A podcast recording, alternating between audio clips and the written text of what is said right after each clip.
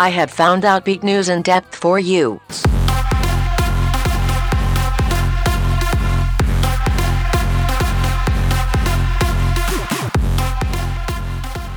Good evening and welcome to Outbeat News in Depth. I'm Greg Moralia.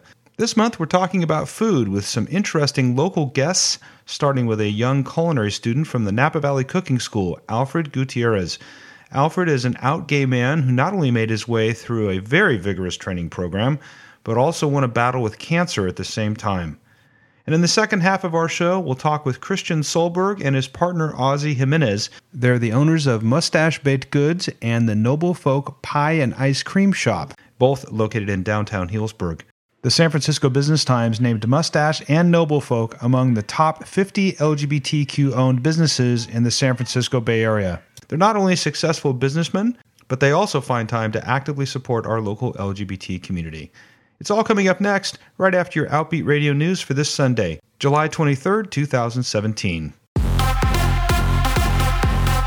I have found Outbeat Radio News, your source for LGBT news from the North Bay and beyond. This is Greg Moralia with your Outbeat Radio News for the week of July 23rd, 2017.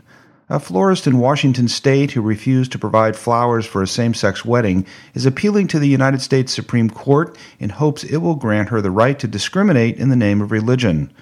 Barronelle Stutzman, the owner of Arlene's Flowers, refused to provide flowers for a gay couple's big day, despite having done business with them in the past and claiming to have viewed them as friends.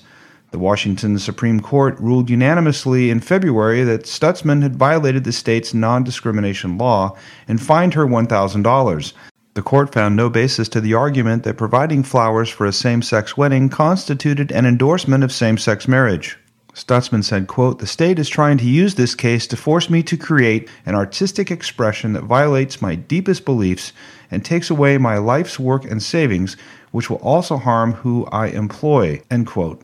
The Supreme Court has agreed to hear a similar appeal by a Colorado baker, Jack Phillips, owner of Masterpiece Cake Shop, who refused to make a wedding cake for a same sex couple. Legal firm Alliance Defending Freedom is representing both Stutzman and Phillips. This organization has been designated a hate group by the Southern Poverty Law Center for its anti LGBTQ stances. In in Utah, Salt Lake City TV station KUTV reports that an adjunct professor at Brigham Young University, Idaho, lost her job after refusing to retract an LGBT supportive Pride Month post on her Facebook page. She wrote, quote, Most Christian faiths label homosexuality as a sin based on archaic writings. A few hateful verses in the Old Testament have led to hundreds of years of prejudice, hatred, violence, and pain. For an organization that places so much importance on the family unit, this policy sure seems to be attacking a form of that unit. Robertson said she thought the post was private. No students followed her on Facebook at the time, although she has accepted friend requests from some of them since her firing. She also said in a subsequent post that when students try to engage her in discussions on these issues, she politely declines and encourages them to form their own opinions. Ruthie Robertson taught her final class at the Mormon School in Rexburg last week. She taught political science online since December and on the campus since April, but her contract for fall was not renewed. BYU officials declined comment to the TV station. And here locally, West County Health Center and the R3 Hotel are hosting a pool party that will be both educational and fun. Come learn about PrEP and get your rapid HIV test all at the same time. Sister Wilma from the Russian River Sisters will be the MC, and there'll be poolside entertainment, t shirt giveaways, and more. The event starts at 12 noon this Saturday, July 29th. A donation of $5 is suggested to support face to face HIV prevention programs. And Private Lives, Private Lives, an original play written by our own Dr. Diana Grayer, will be performed in Healdsburg at the Raven Theater on Saturday, August 12th at 7 p.m., and again on Sunday, August 13th at 2 p.m. This production is being sponsored by Santa Rosa PFLAG, and if you haven't seen this amazing play, now is your chance. You can learn more and get tickets on the play website, privatelivesprivatelies.com. And finally, Santa Rosa JC and Napa Valley College are both offering courses this fall in LGBT studies. An introduction to LGBT studies starts on Monday, August 14th at Napa Valley College. You can learn more at napavalley.edu. And the LGBT literature course starts on Monday, August 21st at Santa Rosa JC. You can learn more at santarosa.edu. Registration is now open for both of these classes. For a calendar of LGBT news and events happening here in the North Bay, go to gaysonoma.com. And for all the latest LGBT news headlines we're following, go to our website at outbeatnews.com. For KRCB's Outbeat Radio News, I'm Greg Moralia.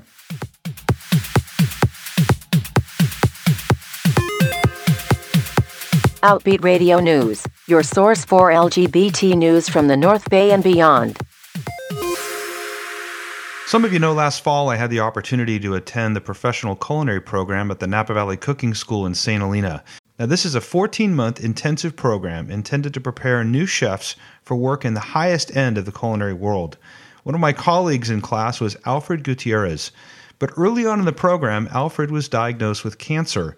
He battled through rounds of chemotherapy, but never gave up on his dream of becoming a professional chef. Recently, I had a chance to visit Alfred while on a break at cooking school. Well, Alfred, welcome to the show. Hi, thank you for having me. Well, great to talk to you. We haven't done a youth profile in, in a long time, and so I'm thrilled we had a chance to sit down and talk with you here at the Napa Valley Cooking School. I just walked into the kitchen and caught you in the middle of getting ready for the big restaurant event. So let's go back to the beginning. What uh, what drew you to come to the cooking school? Uh, well, actually, I've been working in a restaurant for a while, and I thought that it was time to move on and do like the next big step. So that itself made me want to go to cooking school. Ever since I was little, I've always wanted to have my own business, and just food itself was one of the things I felt would be the best business for me. But just because I, I love food, you know, I love working with it, I love eating it most of all, and I love sharing food with people. I love making people happy through food. That's a good reason to be a chef. So, before we get talking about the cooking school, uh, tell us a little bit about where you grew up. Um, I'm from the Napa Valley. Um, been living here my whole life in, in Napa. Um, I do live in Fairfield right now, but I still consider myself living here in Napa just because my whole life is here. I work here, I go to school here, have friends, family here. So Napa all the way. Very good. So tell us what a lot of our listeners want to hear. Tell us about your coming out story. I don't want to say it was one coming out story. It was multiple coming outs. You know, I had to do it multiple times to mul- my friends, my family. I mean, I definitely came out to my friends first, and back then I didn't really know why. But now I guess it's just because I wanted that support before I came out to my family. Me being Latino, I guess the family influence is really harsh. You know, when it comes to like homosexuality and stuff like that so yeah, actually, um, what's interesting though is just that I came out to one of my friends out of the blue. It was weird. We were at this party, and I just felt so uncomfortable spending the night there that me and my friend, I was just like, you know what, man, I'm gonna walk home, and you know, and my friend was like, well, I'll walk with you, you know, because we lived pretty close together, and the whole time we were walking, we were just talking about like you know our experiences and just life and all that. And then I don't know, it just felt like the right moment to sort of just tell my friend, you know what, this is really me. Like I'm I'm I'm gay, which is interesting though because it's like I can't really, I couldn't really say it back then. I couldn't say you know I'm gay. I had to make him guess, and yeah. the funny thing is, is the next day he came out to me. And really? Yeah that's that's what's really interesting. And um, we ha- ended up spending like a bunch of nights just talking about like our experiences and like our coming out and just how we felt and just how we felt like with all these bottled up emotions and everything like that. And what's we ended up dating and we're still dating. So this is Jose. Yeah, Jose. He's my boyfriend right now. We're living together now, five years, five years going out. Fantastic! Congratulations. So you started the cooking school uh, last September. Mm-hmm. So it's been almost a year. Yeah. A long year. And uh, so, you know, I want to talk about the cooking school and your story as well. Talk a little about how you found and why you chose this particular school. Well, again, where I was working at, um, there were it's it's uh, Filippi's Pizza Grotto. Anyways, it's a bunch of high school kids that work there and some college students and the college students were talking about this program, which I had heard about before from the JC. I applied and I got a call back from Chef Louis. He wanted to do an interview, and I came for the um, open house. And when we came over here, I saw the kitchen, and I saw the people and what they were telling me about how they were working with food, all these different techniques that we're learning from French cuisine to Asian to just a whole variety of different f- cultures, techniques, and just all that. And on top of that, it, that it was like fine dining. So that really got me really excited for this program. And then I, you know, I went full. I jumped right into it because I like I liked it. I liked what I saw. And then actually coming to the program from day one, it's been exciting and just learning so much. It's it's definitely like hard. It's not not for the faint of heart. You know, you have to really be committed to it, but it's worth it. It's I love it. I think not being for the faint of heart is probably the biggest understatement I've heard in a long time. But you got started, and almost from the very beginning, you were also grappling with something you found out about yourself. You were sick. Uh, yeah. So yeah, in May I found um, a lump in my body, and it was very scary just finding something because I'm very like you know I like to feel myself just to make sure. Ever since I was little, and school had told me they had told me that you know feel yourself check yourself out just in case you know and um, that was like four months before i even started school and then i went to the doctors and they did mris and cat scans and all this imaging stuff and they couldn't quite pinpoint what it was but they were worried about it. So that kind of gave me stress during the summer before school. I was already stressed out before even getting into school. And then it wasn't up till a month before, I think I started September, so August, that I actually started having pains from that lump, which is weird. So I had to get an operation and that the operation was actually when we started school in September. So I was out for like two weeks, three weeks, I believe. And um, I came into school after the operation thinking, you know what, I'm good and I'm happy and I'm, you know, gonna just go forward and just move on from here. And then October came around and the tests, I guess you can say, the tests came around and they said I had cancer, testicular cancer, and it was very world shattering for me. You know, it just it, it stopped everything because I was going to school. On top of that, I had a full time job, and I was just going 150 miles, you know, every day. It's just, it's an old, it's different kind of stress. It's different kind of hurt. Oh, no doubt. I mean, physically and mentally, you know, the school is, you said, is no cakewalk. There's a lot of stress there too, and then you've got to go through and take care of yourself, which clearly has to be the priority. Yeah, yeah. Um, I actually was going to therapy for the whole like you know managing the the stress, and one of the things that my therapist is really really trying to um, instill is, is that you know my health is my job right now. My health is my priority. My health comes first because it's true. Like, you know, if I don't take care of myself, I'm not going to be able to enjoy school or work, or I'm not going to be able to enjoy my future. So it took me quite a lot to actually like drill that into my head that I have to like, you know, take care of myself. But that, that was, yeah, that, that was life changing. I mean, how can it not be? You know, cancer, it, it changes anyone's life. Huge. And so you went through a whole battery of chemotherapy. Yes. Um, so first, before chemo, I actually had to get insurance and all that stuff, and that was its own thing because you know living in Fairfield and living here, so it was just stressful. But um, I had to get a bunch of tests done just to get a baseline health, a base health line for myself and then the chemo started. The chemo started right after Thanksgiving, the week after Thanksgiving, and I was originally scheduled for three months chemo, or three cycles, which um, the cycles would be three weeks, where I had one week of chemo and two week of re- two weeks of recovery. And the one week where I had chemo, I had to do five hours a day, Monday through Friday, of chemotherapy, of three different chemos, and um, that that that was the original plan, but um, um, I got really sick. I got a bunch of fevers, and I ended up staying at the hospital for a whole week. And it was the hospital. That's a whole other thing. I'm, I'm very afraid of needles now. It turns out that I was allergic to one of the chemos that they were pumping into my veins, and yeah. So after we figured that out, they took they knocked down one of the chemo, so I ended up having just two chemo, and then they extended it to four cycles. So it ended up ending around February.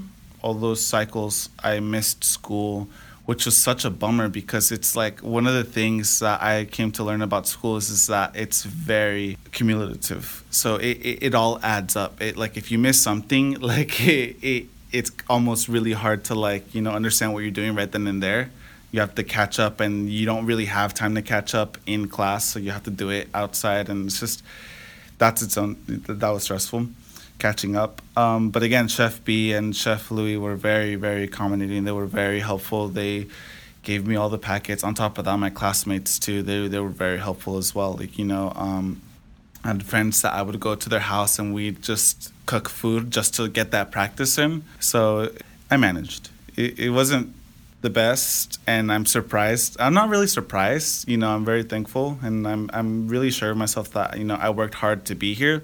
But at the same time, like I'm really, you know, surprised I actually pushed through and did all of this because it's, you know, I'm still here. I'm still in school and I'm still going. Hmm. Well, I, I'm going to call the whole thing miraculous because, in addition to still being here talking to us, uh, you're cancer free. Yes. Yeah, I know, right? Ah, God. It, see, the thing is, is that the doc, even after I finished my chemotherapy, that you still have to take this blood work and you still have to, like, you know, get this imaging to see if the, um, all you're all clear, all the lymph nodes were clear and everything. And so, even though you're done with chemotherapy, you don't feel all clear. You still f- feel like this looming shadow over you. And then, when the doctor came in, he actually, the doctor, he has a sense of humor. He came in with this like serious face and like just like these this look in his eyes, like, oh man, like something went wrong. Like I have to go through something else. And he's like, you're chemo free or you're you're cancer free. I'm like, what? Like, don't do that to me. I'm over here like thinking the worst that I have to go through other cycles and just he's just oh god. But that was the best surprise ever. Like it just just to feel like you have a second chance. Like you have like you can keep going. You know.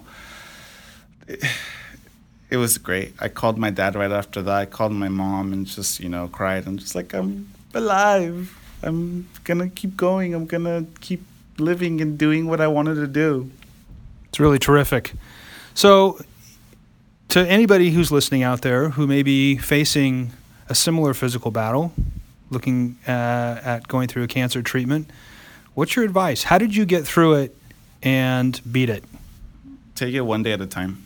You know, one day at a time. That's the best thing I can tell you because it's like if you're thinking about tomorrow, if you're thinking about next week or your next session coming up, you know, you're just going to be tiring yourself out mentally. And it's just, it's a lot of anxiety that you'll just add to yourself. So just focus on like the one day, focus on like, you know, what's the next thing you're going to do for the next five minutes, you know, whether it's getting up to go get a glass of water, whether it's actually drinking that glass of water, because drinking water was very difficult whether it's that, just take it one day at a time, step by step, and you'll manage. You'll you'll get through it. You know, it's we can do it. Would you say that knowing you were coming back to school, that you had some goals and someone in your life that you loved, how did that all play into this? Oh well, well actually, um, I guess you can say that you know at home I had two really support systems going for me. One was Jose, another one was my sister Evelyn um, I guess you can say it was like two spectrums of love. One was the tough love, and one was the like you know the sweet love. Jose was the one who would like you know wake up with me whenever I had to go and like you know go to the bathroom and like throw up and do all these things, and he'd rub my back and he'd just stay with me. You know, he'd be that nice sweet love. But at the same time, because of all the chemotherapies and all the steroids that were being pumped into me and everything, I, I had like this like you know like almost like a hermit kind of like vibe going where I would hide from people and just like stay away because I'd be like just like totally like bite people's head off because of that. But my sister, she'd be the one who's like, you know, yes, you're going through this. Yes, you know, you, but you can't change because of this. You know, you can't let this get to you. And she'd be the one that knocks some sense into me. That being said, the third week of my cycle, I would always get back. To, I would always get to come back to school, and that was like a recharge of my battery. Like that was like the greatest. Like I just remember this one time um, we were doing our wine enthusiast week, and it was week for me, it was my third week of chemo. So I went back to school. And the very first day, we went to a field trip up by Calistoga where we were seeing the, the um, how the um, barrels were made. But just driving up there and seeing snow up in Mount St. Helena, seeing the clouds, it was a beautiful, sunny, cold day, but still beautiful. It, it just, I don't know, like it just brought me back to life. It made me like, you know, really, really, really appreciate everything around me, you know, and that's one of the things that I can say about cancer is, is that, you know, really makes you look at the world differently. It gives you different outlook, you know. You really tend to appreciate the time you have and appreciate everyone and everything around you. Wow, very, very powerful. Good for you. Good for you. Let's get back to talking about something exciting like food in the in the cooking school. Yeah. So uh, here we are. You're coming up toward the end of this uh, very intensive program. But for our listeners who are not familiar with what a professional cooking school is like, your original idea was that this was going to be line chef training, and you know, clearly that is not that is not what this is all about. No. so talk about the typical routine and give us some sense about what people would experience if they came to this. Who, who's this program for? To answer your question, this program is for people who really, really, really love food.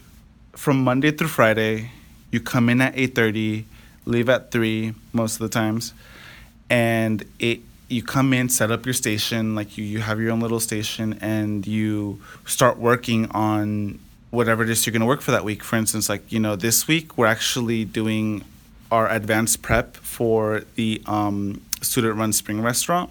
Yeah, and this isn't like a typical class you take at a community college where you're showing up for three hours a day, a few days a week. You're here basically full time.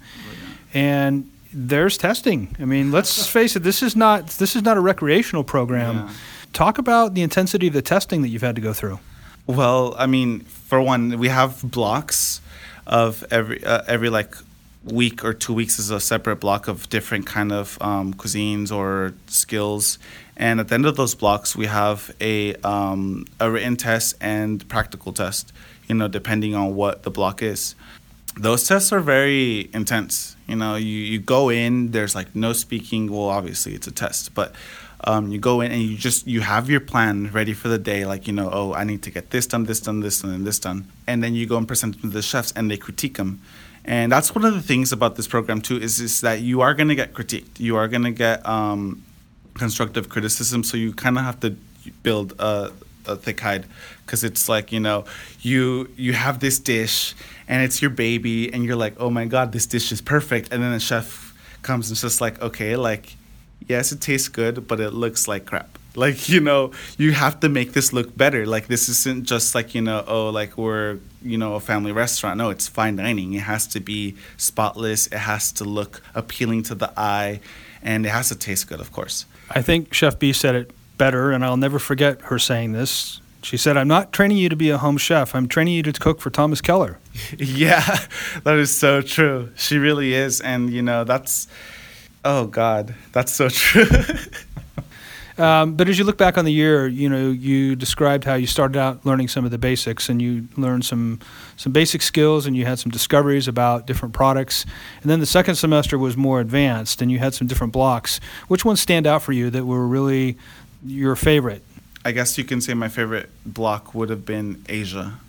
I mean, I always liked Asian food, and I've always sort of liked those flavors but actually understanding the culture and not only that but just sort of just expanding my whole view from just chinese food because to me all asian food was chinese food. Now i know thai indian you know curries especially. Ooh i know now that i can say that i love indian curries as opposed to like a thai curry. Just the it, that's what i love about the program that i can differentiate between cuisines. And that's what makes me happy you know, it makes it worth it for me. Outstanding. And then the year sort of concludes with you all having to design an eight course tasting menu, become sort of a portfolio of sorts. And this is no small feat either because you've got to do a number of things with that. Talk about what's required in the portfolio and then tell us what you did. It's exactly how you said. Our main task is to create items or create dishes that will go onto our student menu uh, for our student run restaurant And to do that, we have to start from the very beginning. We have to start with the um, eight courses that are going to be given to the restaurant or in during the restaurant, and we have to create an individual dish for every single course that's going to be there. And um, it, it's not literally it's not like just oh just put a couple ingredients. No we have to have like a really nice detailed really nice you know planned out dish you know from getting in there getting the you what utensils you're to need to like what vegetables you need to order to how you're to cook it to like what how you're to plate it all that to even drawing it you know we have to have it all very detailed and from there, what happened is is that um, they, the chefs took our best dishes, and for me, it was my um, lavender mint ice cream. Lavender mint ice cream. You've got me really intrigued because ice cream is like my all-time favorite dessert in the whole wide world. So, how did you come up with that? Well, our theme for um, the spring restaurant is um, California fresh, some Mediterranean influence, and it's spring, of course, so we have to use products that are available only during the springtime. And I wanted to make like a little um, going away present, which is a um, a mignardise, and I wanted something small that you know could sort of like leave, you know, last impression. And for me, I feel like I'd always like whatever what gave me an impression during springtime. You know, even after like I ate something was an ice cream cone. So I originally started with just mint chocolate chip, and then I was driving down 29, and this was like a couple weeks ago, so it was during springtime, and I saw lavender, and I was like, it's spring and lavender's coming up, and it smells so good, and I just I just wanted to know if they were a good combination. It was delicious. I never expected lavender and mint to go hand in hand like that, you know, because I always kind of correlate lavender to soap, but if you add it just right, it, it gives it like a very nice aroma to the ice cream, like a very, you know, floral essence. Awesome. Well, Alfred, congratulations to you for all of your accomplishments, the most important of which was beating the heck out of that cancer. Yeah. For being healthy and with us today, uh, and then, you know, for passing the first two phases of cooking school. And can't wait to watch and see what happens. Thank you. Thank you so much. If you've been looking for a chance to become a world class chef, the professional culinary program at the Napa Valley Cooking School has seats in the upcoming class starting this September. You can arrange for a tour and talk with the chef instructors by going to their website at napavalleycookingschool.com. And if you're just joining us, you're listening to Outbeat News in Depth on KRCB FM, Radio 91. I'm Greg Moralia. Well, one of my culinary passions is pastry, and the place in Healdsburg to go for some of the best is Mustache Baked Goods. Founders Christian Sullberg and Ozzy Jimenez are personal and professional partners. They have built two businesses that have been recognized as among the most successful LGBTQ owned businesses in the Bay Area. Aside from making the most delicious cupcakes and pastries, they are wholly committed to support local LGBT community organizations right here in Sonoma County. I had a chance to visit with them at their pie and ice cream shop called Noble Folk. Well, Christian and Ozzy, welcome to the show. It's really fun to be here in your store, uh, having a great conversation with you. Before we talk about cupcakes and ice cream and pie and all those other delicious things, tell us how you two met. Yeah. Christian, you want to start? Yeah, um, I met Ozzy in 2010. I was 20 at the time, and we met at the Flying Goat in Santa Rosa, and it was just kind of that you know, all, all that week that I met him, I had seen him out and about at like Russian River Brewing Company. I saw him at a but you know a bunch of other places, and it was kind of serendipitous that we met at the Goat. And you know, when I met him, it was that kind of first you know, grabbing a cup of coffee, what do you want to do with your life, kind of first date questions. And, you know, one of the first things he said is, Oh, I really want to open up maybe like a cafe or, or coffee shop. I really want to go into business for myself. And, you know, at that time, I just, I moved back from LA about a year prior. And so I had kind of wanted to do this project called Mustache Baked Goods in, in Healdsburg. And so when I met Ozzy, it was just kind of this, we ran into each other at the right kind of perfect time in life. And you know, as soon as he said I want to open up a cafe, I said, "Well, what what about a, a bakery?" And he his eyes kind of lit up, and I think he got really excited about that. And that was our kind of first initial, you know, meeting. So it was kind of dating someone and also planning a business at the exact same time. So it was kind of a wild time. Talk about a complicated start, right? Trying to get to know each other and then talk business. Well, I think I think it's one of those things that I think you know it's a lot of my friends at the time were were asking me they're like you know is this something that you really really want to do? You know that you had just you know met this person. And so Christian and I we're we're kind of both in the mindset that you just you got to live now you know and you kind of you know you got to take life and you got to just do it you know? And so we had dated for about a year um, I was living with my parents at the time, so as soon as I find out, I, I, found out that Christian was living on his own and I wouldn't have to pay rent. I said, "Perfect, I'm moving in with this guy and we're opening a business."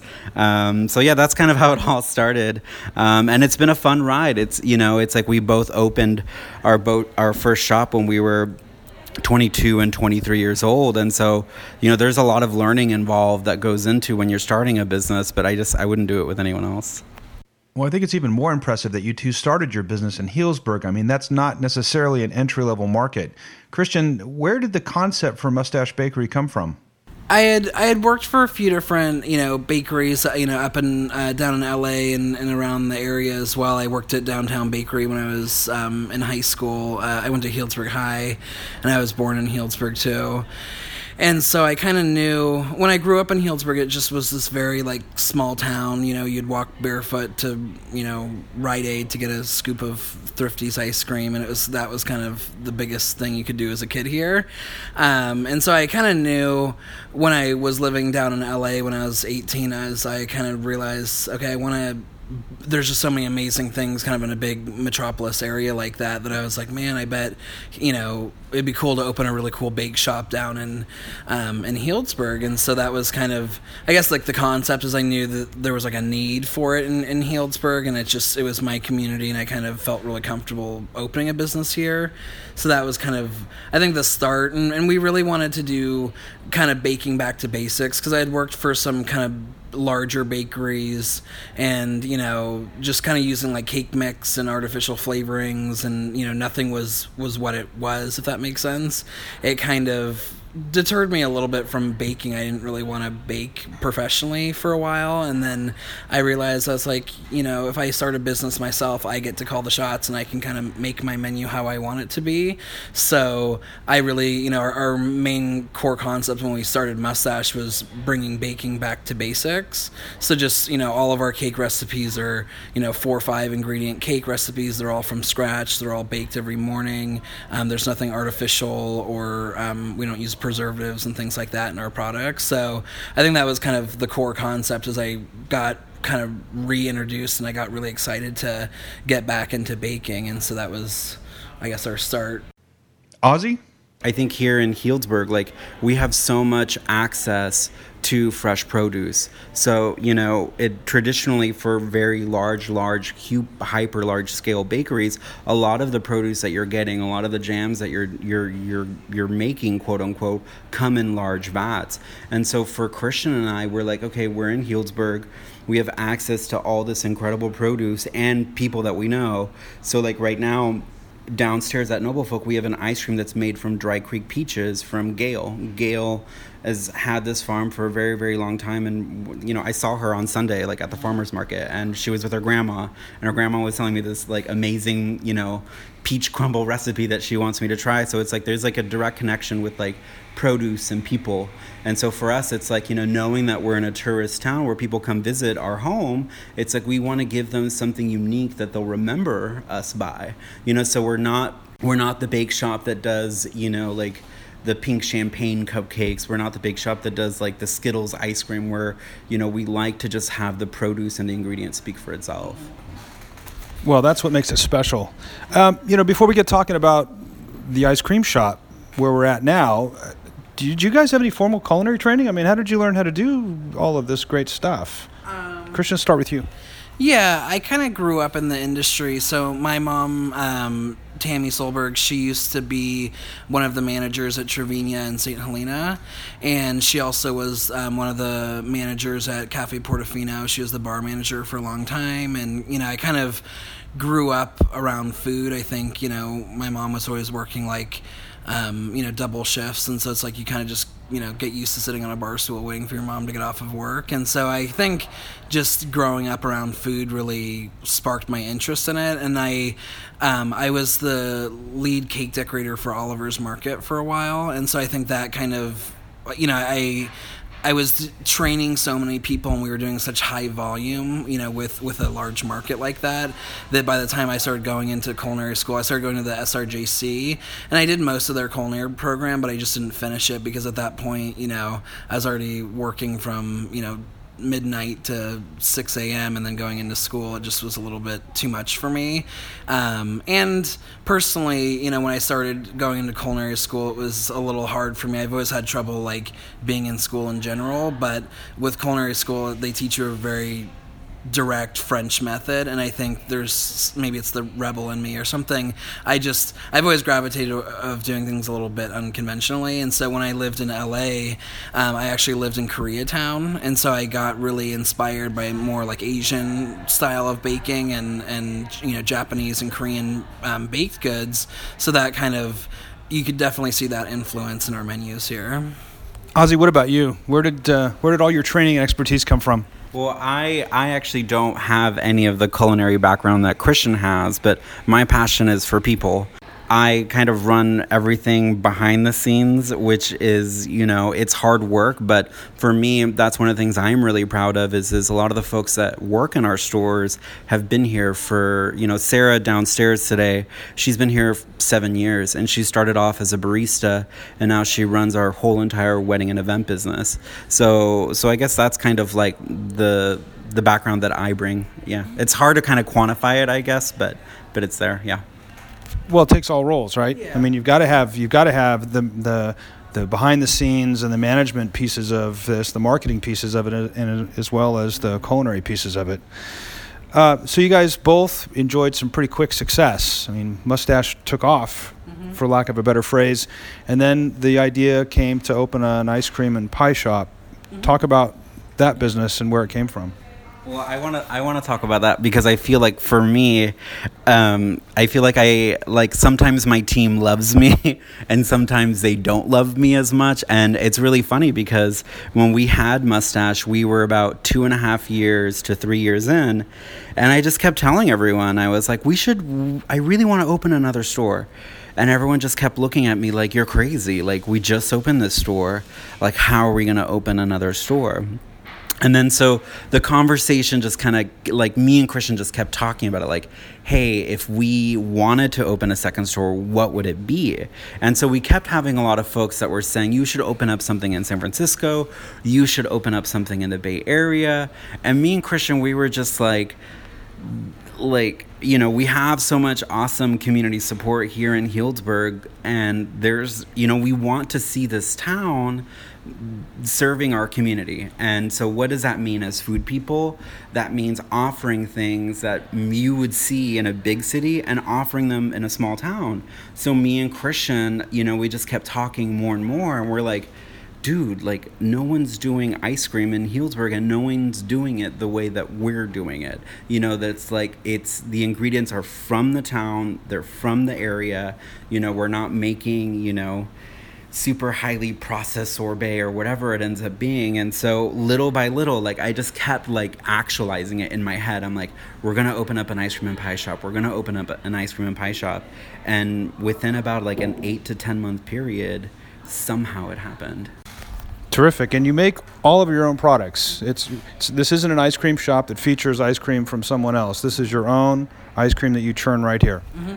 Yeah, that was, you know, it was interesting when we were up in the office above uh, Mustache. We have a much smaller office there that used to be our main kind of headquarters. And me and Ozzy were having this discussion about opening an ice cream shop. And I just, you know, it was a whole other beast. I mean, making ice cream is a lot different than making pastry. Um, it's just a different technique, a different, you know, style, different machinery, machinery, and all of that. And so when we decided to open the shop, it was kind of I had to do all this research of getting, you know, a huge ice cream machine that's taller than me, and you know, uh, just being able to manufacture, especially at the level that we do. Because, you know, I, I, think we thought, oh, it'll be an ice cream shop. You know, we'll have to make like 12 tubs a week or whatever. And, you know, we make probably like 200 tubs a, a week now, you know, so it's a much higher volume than we were kind of in, anticipating at first. And so just learning that, I, you know, I, I get, I get really nerdy about a pastry and, and, and making desserts. And so for me, it was a cool challenge to learn a whole new skill set. So it was working with, you know, you actually work with a large um, a fe- federal agency that that um, monitors you know bacteria level and it's, just, it's very scientific with with ice cream. So we built a huge clean room in our kitchen.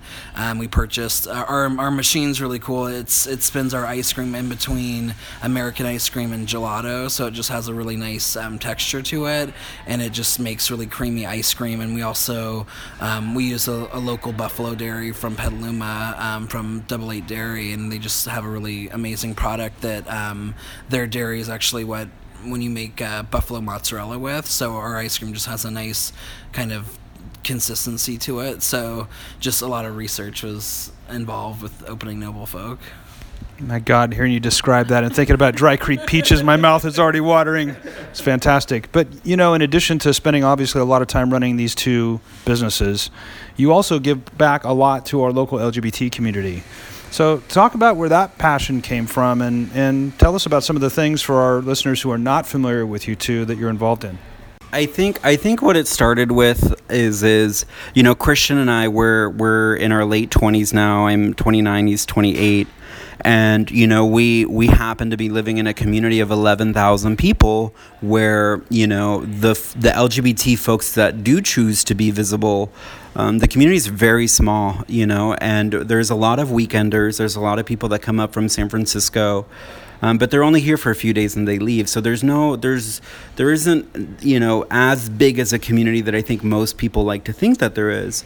And so as young people me and Christian you know we're we're kind of you know we had been running the businesses for about like five years and we were just kind of struggling to kind of find our our kind of sense of community so to speak and so you know we were you know we were thinking you know as a couple like you know maybe one day we'll move to san francisco or one day we'll move to a bigger area where there is more lgbt people or we could just stick it out in sonoma county and you know build community here well, that's really great.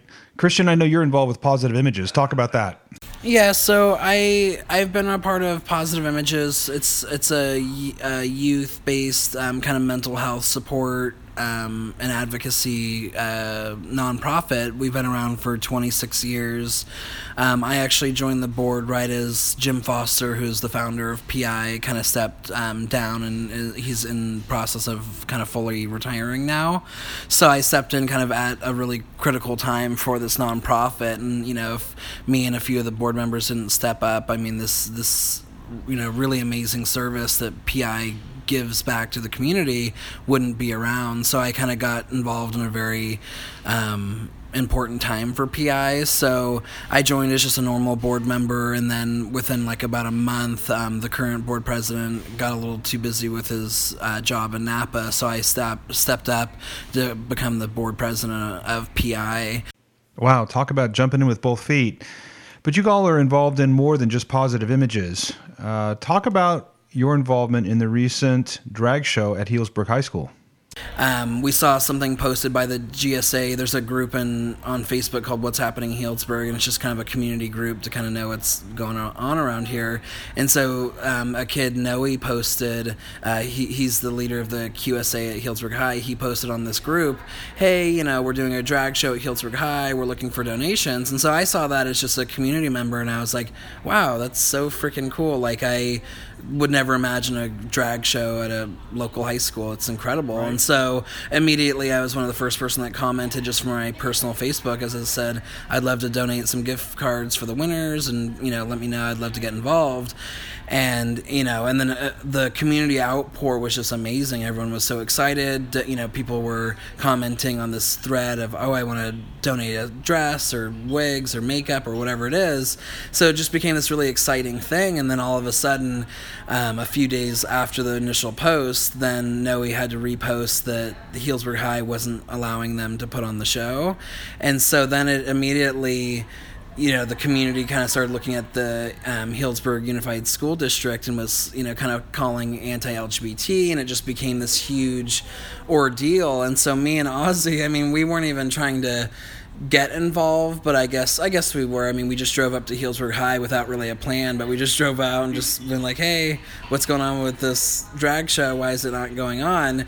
And then immediately we're met with like the superintendent um, of the school district, and then we were pulled into this kind of meeting all of a sudden. Yeah, negotiating kind of the terms between the QSA and Healdsburg High, and then you know, it kind of just clicked into place really quickly. We're like, okay, we're at the right, you know, we're we're here for a reason. So we really helped the QSA negotiate getting the show put back because you know it ended up just being a, a scheduling conflict where they just don't allow events before and after finals.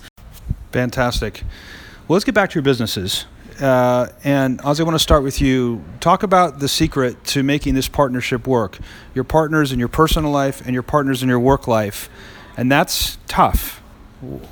Tell us the secrets. And and yes, you're right. It is tough. I think if anyone tells you that you know it's a walk in the park or it's it's easy as cake, it's it's not. You know, luckily for me and Christian, you know, a lot of what you know when when I don't know very I know a few couples that own businesses together.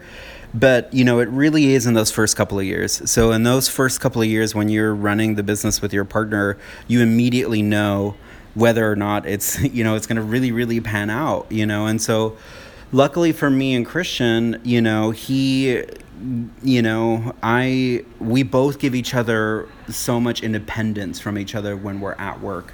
And so when he's here you know essentially anything menu related that he wants to do i of course love to get to try everything, but you know, it's really his domain. It's what he loves, it's his passion. And for me, you know, what's what makes me passionate is constantly growing. Like I really I really want to see what me and Christian started be even bigger than what it is because I, I'm seeing the impact that we're having with just the people that work for us. You know, it's like Sarah, for example, started off as a barista and you know, I said it before, she's now our wedding and events manager. Like I really my function as a business owner is to scale everyone's position, to grow everyone's position, so that the folks that believe in what me and Christian are doing stick around for a really, really long time. Um, but it, you know, it hasn't been easy in the very beginning. You know, running a business from when you're 23 years old, there's a learning curve involved. Um, but I don't know. I think that's the one thing that me and Christian like we're really you know we we cut ourselves a lot of slack as as a couple as business owners you know because we work really hard makes sense so talk about christian your passion for the product what do you what really gets you excited in what you're creating yeah um, i think i just like to try new things a lot. I mean, I I'm always, we're always experimenting with with new desserts, especially um, you know with with mustache. We kind of did like a remodel this last winter, and so we've uh, we're able to kind of uh, build a bigger pastry case so we can kind of fit more product to experiment with with different things. So you know, coming up with different types of flavor profiles. Um, and and also learning how to that was the biggest learning curve for me i think being in the kitchen was just allowing the people that work for you to feel creative when they come in because i think for the longest time i kind of felt like oh this is my menu i dictate it and that's how it is. And I, and I think that's how a lot of kind of chefs operate in their brains is because they kind of have a clear vision. But sometimes you know when you're working for someone you want to feel like you're part of that um, you know creative So, you know, with with my team, I mean, Tori that works in our kitchen, she's our kitchen manager. It's like, you know, she gets really inspired by certain things. She definitely knows my kind of aesthetic and and flavor profiles that I tend to go towards. But you know, I, I give her that creative freedom. But I think for me, what gets me really inspired, I, I just we we were in Japan, I think a year and a half ago for about a month, and I just I really like trying new things, like different flavors that you don't see very often. I really I tend to like I think Asian baked goods in general just because they're less sweet. And so we, we really try to tone down the sugar in a lot of our ice creams, a lot of our um, pastry product. We try to use as little sugar as possible. I mean, obviously, frosting on cupcakes is going to be sweet, but I mean, for the most part, a lot of the cakes have very little sugar. So I tend to just kind of bake in that aesthetic, anyways. But I really like um, just unconventional stuff. I mean, one of our ice creams is like a black sesame coconut ice cream, and it's one of my favorites. And it's it's one of those flavors that's really hard to describe to customers because you kind of just have to try it. But I really I like I like having flavors like that that are kind of people don't know what they're expecting and then they try it and they're like oh now i totally know what black sesame you know coconut ice cream tastes like. And especially seeing the customers i mean with with noble folk having the ice cream um, you get to see customer reactions of your product like instantly because you do the samples of the ice cream. So it's just kind of fun to put you know like i did like a peach brown butter ice cream one time and just people ate it up like that whole weekend. And it was just cool to see that instant reaction to your product. I think kind of inspires me too my mouth is completely watering right now as I'm thinking about all this. Uh, well, let's talk about the future. You know, you Ozzy, you, you mentioned that you're already thinking down the road and you want to expand and grow. Share with our listeners your vision. Yeah. So you know, so for for us, so Christian and I, you know, we've been in the desserts business. I think what seven years, six, seven years now, seven years. Um, you know, and you know, it's been a really awesome adventure, but you get to a point where you're like, okay, seven years into it, you know, we have we have two shops here in Healdsburg, like what's next? You know, and sometimes as business owners, it's like you're working so hard in the trenches that you just don't see kind of like beyond the trench, so to speak. Um, and so last year, I competed with about 1,500 other candidates for this really amazing program. Um, it's called the uh, Stanford Latino Entrepreneurship Initiative. And what's really been interesting for me is, is, is we, you know, I did the program, I completed it, but I got this really amazing friend out of it named Dave, um, who we talk to all the time. Um, but, you know, it's the first time I've ever had a mentor the past you know six months and it's been incredible. Dave dave comes from the technology world and so he's able to see things you know that we don't see being in the food business.